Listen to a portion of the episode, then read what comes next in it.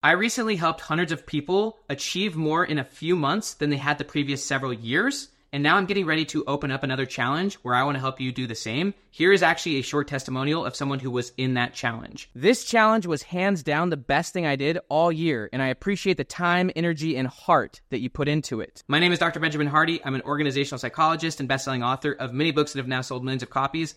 Click the link down below and watch this free training where I will show you these frameworks on how you can achieve more in the next 90 days than you possibly have in the last five to 10 years. Click the link down below and watch the training before it goes away. How's it going? Welcome back to the 10x is easier than 2x YouTube series. This is episode six. And in this episode, I'm going to break down chapter three of this book, not all of chapter three, but one of the core concepts in this, which is wanting what you want. This is actually a Dan Sullivan concept. He wrote a little book called Wanting What You Want. And I love this concept because it goes to the core of psychology and of human beings and agency and choice. Whether or not you're free to make your own choices or whether you believe that outside forces are compelling you to choose things. And so this cuts to the core of a 10x psychology. Really, the core of it is is choosing freedom and having the freedom to choose what you want and believing that you have the freedom to choose what you want. And then over time, deciding what you want from an intrinsic motivation standpoint rather than going for what you think you need or what other people think you need. So I'm going to break this down on multiple levels. And the purpose, I would say, of this video is to help you peel away the layers. This is one of the things that we've been talking about throughout this series is, is that to go 10x, you're going to have to strip away all of the layers of everything that's not the David. Using the Michelangelo terminology, how he created the David was as he stripped away everything that's not the David. From my standpoint, that David is your 10x future self, which is your higher self or your purest self. It's your future self. And in order to become that future self, you've got to strip away everything that's not the David. And a lot of what you're stripping away are your fears, your doubts, your concerns, the things that you think you need. Uh, we've talked a lot in this series about stripping away the 80%. The 80% of your life is your past self and your current self that you're holding on to now out of a sense of security.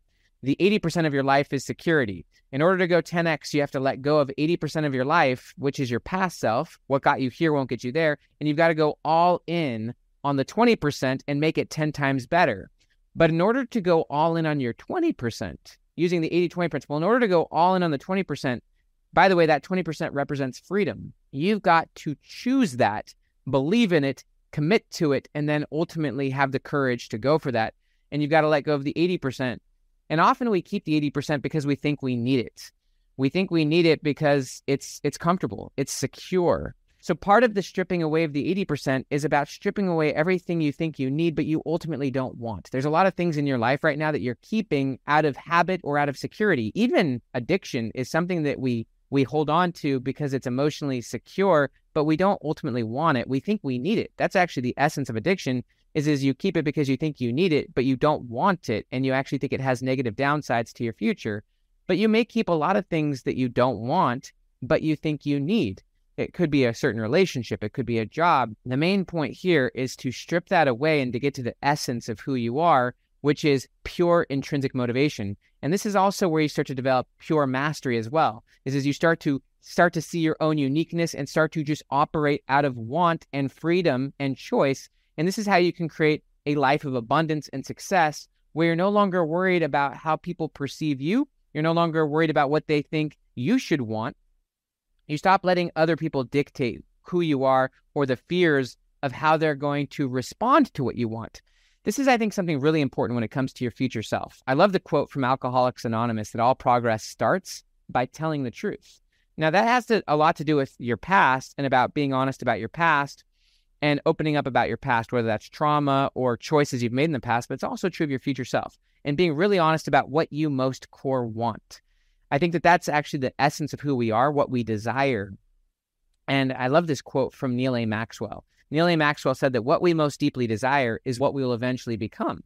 And it's also true that your future self is going to want something different than you. So, one of the big differences between wanting and needing is the difference between scarcity and abundance.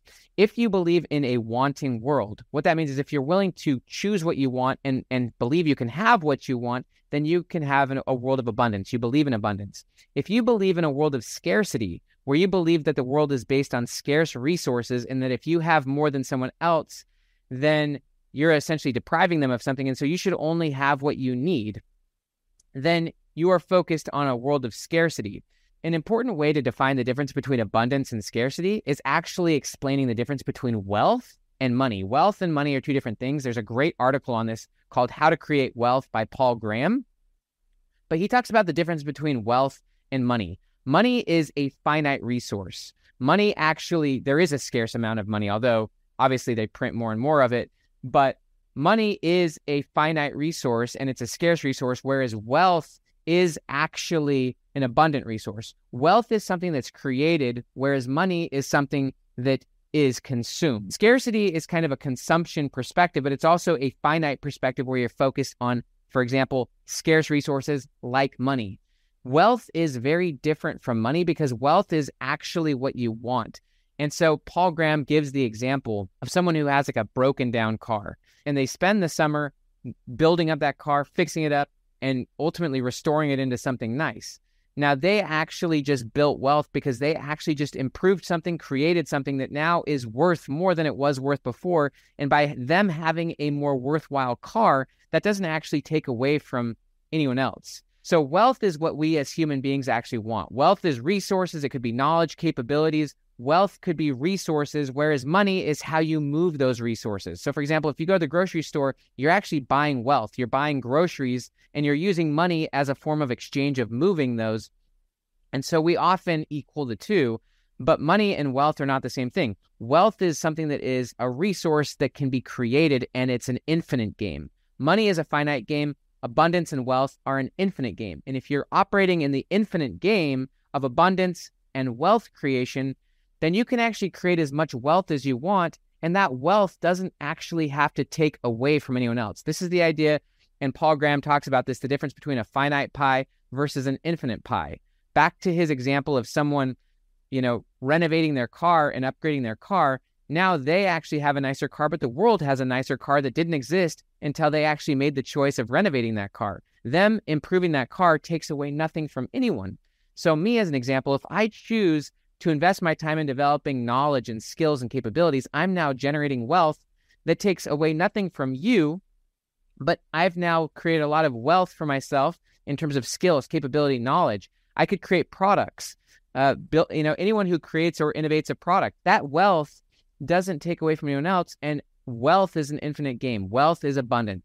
And so you can create as much wealth as you choose if you choose to do it. So, one of the key concepts of going 10x is that you're going to have to shift from a scarcity mindset where you're operating based on money to more of an abundance mindset where you're focused on wealth creation. And when I mean wealth creation, and this has a lot to do with getting 10 times better at what you do, when you start to imagine a 10 times future self, you want to start to think about like what is who is that future self and what kind of wealth do they have? Not in terms of just the life they have the lifestyle maybe the family. As an example i have an incredible family. Um, but also what is the type of value can they create for other people? So as an example back when i was a phd student and i was imagining my 10x future self as a professional author that future self ultimately led me to creating a lot of value and a lot of wealth for myself and for other people. First off, I had to develop a lot of skills. I wanted to become a professional author, so I took a lot of online courses and invested in myself. And by the way, you are you from your own standpoint can be seen as wealth. You you can invest a lot in yourself and you can become more valuable to both yourself and other people. And so because I was investing so much in myself and developing rare and valuable skills, I actually love the book by Cal Newport. He talks about so good they can't ignore you and that in order to become valuable, you've got to develop rare and valuable skills. And so, because my 10x future self was a professional writer, I developed massively incredible wealth in terms of skills, but also in terms of outputs. I, I, learned how to write. I learned how to think. I learned how to create. Even this video right now is a form of wealth, which I am choosing to create. Some people will see this as valuable, some people will see this as trash. But me creating this takes nothing away from the world. It actually could benefit the world to some people and to other people, it's just going to be ignored or discarded. In seeing my future self and in having a 10x future, it led me to developing massive skills and abilities. It ultimately led me to writing hundreds of blog posts, which were read by over 100 million people. And none of that would have come out. And also the benefits of those who read those 100, 100 million blog posts, none of that would have happened if I didn't want to create it. And so you have to see part of the difference between wanting and needing is if you want to live in the world of wanting, then you get to choose what you want, but also you get to choose to create the life that you want. This comes down to choice. another super important point that Dan makes about wanting versus needing is, is that if you are operating in the world of needing, then you have to justify everything you do. So for example, if I if I want to do something and if I think that I need to, then I have to justify what I'm doing to you, to other people. Whereas if I operate in the world of wanting, which is the world of abundance and choice, I don't necessarily need to justify to you or to anyone else why I want what I want. I can just want it because I genuinely want it, which taps into the next level, which is intrinsic versus extrinsic motivation. If you are truly intrinsically motivated to do something, it means you just truly see it as an end in and of itself. You you see value in it. You see, and, and I think that this is really part of the core of stripping away all of the layers of the David and also all of the worries of what other people think and all of the perceived pressure of what other people think you either need or want, or even thinking you need to need things is just tapping into that level of intrinsic motivation. Once you start getting intrinsically motivated towards something, there's obviously a lot of research on this, your performance is going to shoot through the roof because you're doing it because you genuinely want to and because you see it in an end in and of itself. You're pursuing what you want to simply because you want to, and you don't need to justify that to anyone else. I don't need to justify to you why I'm making this video. I might just want to make this video because I want to, and I might have my reasons for wanting to, but I don't have to justify those reasons to you. When you start operating in the world of wanting versus needing, as Dan discusses in his little book, Wanting What You Want, and also what we discuss in this, you stop needing to justify your wants to other people. If you go for a world of 10x abundance, a lot of people are going to try to make you justify that. And, and there's not really any justification for creating 10x wealth and abundance. There's not any reason to justify it. Instead, you want it because you want it. If I want to make this video, I don't need to justify that to you. So the heart of this issue comes down to freedom or compulsion. And if you're operating out of perceived need, then you're not actually free. If you feel like you need something, or if you're operating out of need, then you're not actually free but the thing that you think you need owns you. So you're you're actually operating out of compulsion. And I think this happens a lot when people are overly worried about what other people think about them. They you might think you need to be successful or you might need to be a millionaire or you might need that girl's phone number. And anytime you're operating out of perceived need versus just genuine want and desire, if you're operating out of perceived need, then you're not free. That thing owns you. But also, if you're doing something because you think you need to, or because you think someone else wants you to, or or because you think you have to, then that's the opposite of freedom. So the point of intrinsic motivation is to get to a point where you're operating out of want. So when I was in my undergrad studying psychology, I actually went through a lot of counseling, and one of the things that the counselor told me was is that there are no shoulds in life, there are only wants. And he was also speaking in terms of spiritual and even like religious or gospel perspectives. He was saying that, like, even if you're a religious person, if you think that you should, for example, do what God wants you to do, then you're not actually free. And that from a higher spiritual perspective, God lets us operate based on want, based on choice. This actually taps into a hierarchy of motivations, which is not the same as Maslow's hierarchy of needs.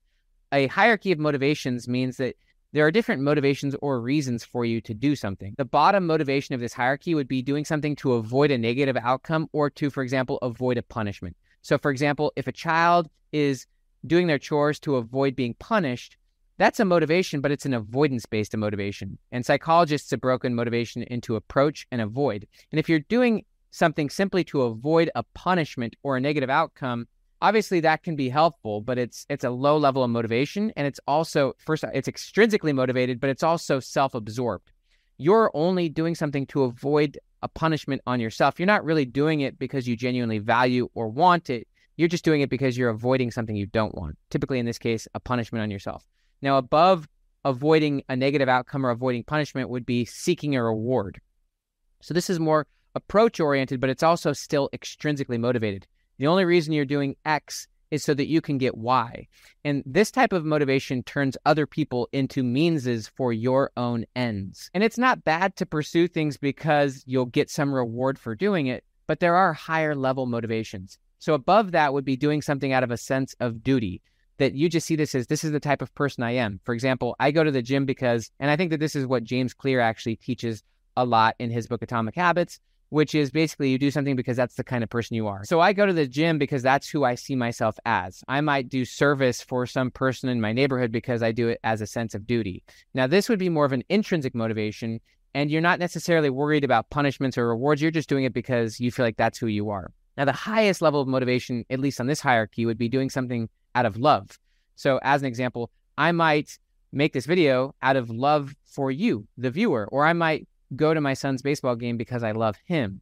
And that may be different than me trying to avoid being a bad dad or me doing it because I'll get some reward or even out of a sense of duty. Doing something out of love is a much higher level. Relationships based on want are a lot more powerful than relationships based on need. If you're doing something because you feel you're being compelled to do it, even in a relationship with God, if you're only doing something because you think God is forcing you to do it, then that's a very unhealthy relationship. That's not a relationship based on trust. It's not a relationship based on love. Love and freedom go hand in hand, and freedom also go along with trust. And so the best and most healthy relationships are where all parties are there because they genuinely want to be there, not because they think they have to be there. And all parties choose to remain in the relationship out of want. This also hits on a lot of Dr. David Hawkins' research on power versus force. That if you're trying to force yourself to do something, or if you feel you're being forced to do something, or if you're forcing others to do something, then that is doing something out of need and justification, not want. There's also another great book on the subject. It's called Already Free. It's all about psychotherapy and Buddhism. And the whole point here is, is that no matter what, even if you're doing something that you think you're forced to do, you're actually choosing to do it. We are all already free. You are free right now to be watching this video and you're free to turn it off. And so, even if you have a narrative and a story in your head that you think you have to do something, you're actually freely choosing it, but you've created a narrative that makes you think you have to do it, which is essentially justifying you doing it. So I just wanted to repeat the quote from Neal Maxwell. He said, What you most deeply desire is what you eventually become. One of the things he talks about is educating our desires. So we all have desires. I think it's really important that we're honest about our desires, but it's also important to question our desires. There's a lot of research that shows that our desires are often shaped by our outside environment. You may want something because your culture or your society has told you you should want it, or because honestly, through social media, you've been brainwashed to want it. There's a lot of research that shows that social media and the marketing that happens through memetics and things like that um, are ultimately designed to shape our desires. And our a lot of our identity is what we want, but we we fail to realize that what we want has largely been shaped by outside forces. And so part of stripping away the layers of the David is stripping away the things that you don't ultimately want, but ultimately what society or your friends or what social media or what public education has told you to want. And so I think that part of wanting what you want is stripping away all of that nonsense and getting really clear on what you most want, why you want it, and and and knowing that you can get it. I actually like this quote that I once heard from Tim Ferriss, and it was a, a quote on happiness. And he said that happiness is getting what you want and wanting what you have. And I think that you can have both, where you want what you have, which is gratitude, where you're overwhelmed with abundance and overwhelmed with gratitude, while at the same time you can have what you want and you can create it and it doesn't necessarily need to take away from someone else. But also, I think it's really powerful to question your own desires and to question is this something that's worthy of wanting? Is this something that's useful to want? Is this something that's valuable to want? Or is this something I only want because I'm trying to impress other people? Is this ego? Is this fear? Is this trying to impress other people? Or is this intrinsically motivated? The more and more you practice this, the more you're honest with yourself, the more you will want things for the right reasons, and the more you will want things of increasing value to you and other people. And this is all about freedom. It's all about freedom and abundance and choosing the life you want. And it's all about being in relationships that you want because you want it and for those higher motivations of love and intrinsic motivation. So, for example, I'm in a relationship with my wife because I want to be with my wife. I do good things for her because I want to, not because I think I have to. I do great things for my kids because I love them and because I want to, not because I have to. I also want to give them trust. And I want my kids, as an example, my teenage kids, to love me such that they want to please me because they want to, not because they think that they have to. And even to my relationship with God, I want to be in a relationship with God where I'm operating out of want, not need. I'm operating out of power, not force. And I actually believe that that God gives all of us that freedom. I love this poem or this quote. It says, Know this, that every soul is free to choose their life and what they'll be. For this eternal truth is given, that God will force no man to heaven. He'll call, persuade, direct, aright, He'll lead with wisdom, love, and light. In nameless ways, be good and kind, but never force the human mind. And so, anytime you're operating out of force or believe you're being forced to do something or operating out of perceived need, then you're operating in a world of, of scarcity. And if you're going for that world of scarcity, you're not going to create 10x results. Once you start stripping all of that nonsense away, you start to have the freedom to expand your freedom and to expand the freedoms of other people and to do so out of intrinsic motivation and out of a sense of the freedom to choose what you want. And you can then ultimately educate your desires as well so that you want better and better things, more and more valuable things. The final point here is just, just that your future self wants different things than you. You're not the same person as you were in the past. Think about it. Think about what you wanted 10 years ago. Think about what you valued 10 years ago. Think about what your preferences were 10 years ago compared to where they're at now. What you want now isn't what you're always going to want. And there's a lot of research on this that talks about how often we overly inflate the value of our current wants or even our current emotions. You may want something right now, which may ultimately cost your future self big. And so there's an important recognition of what does your future self most want? What does your future self most value and desire?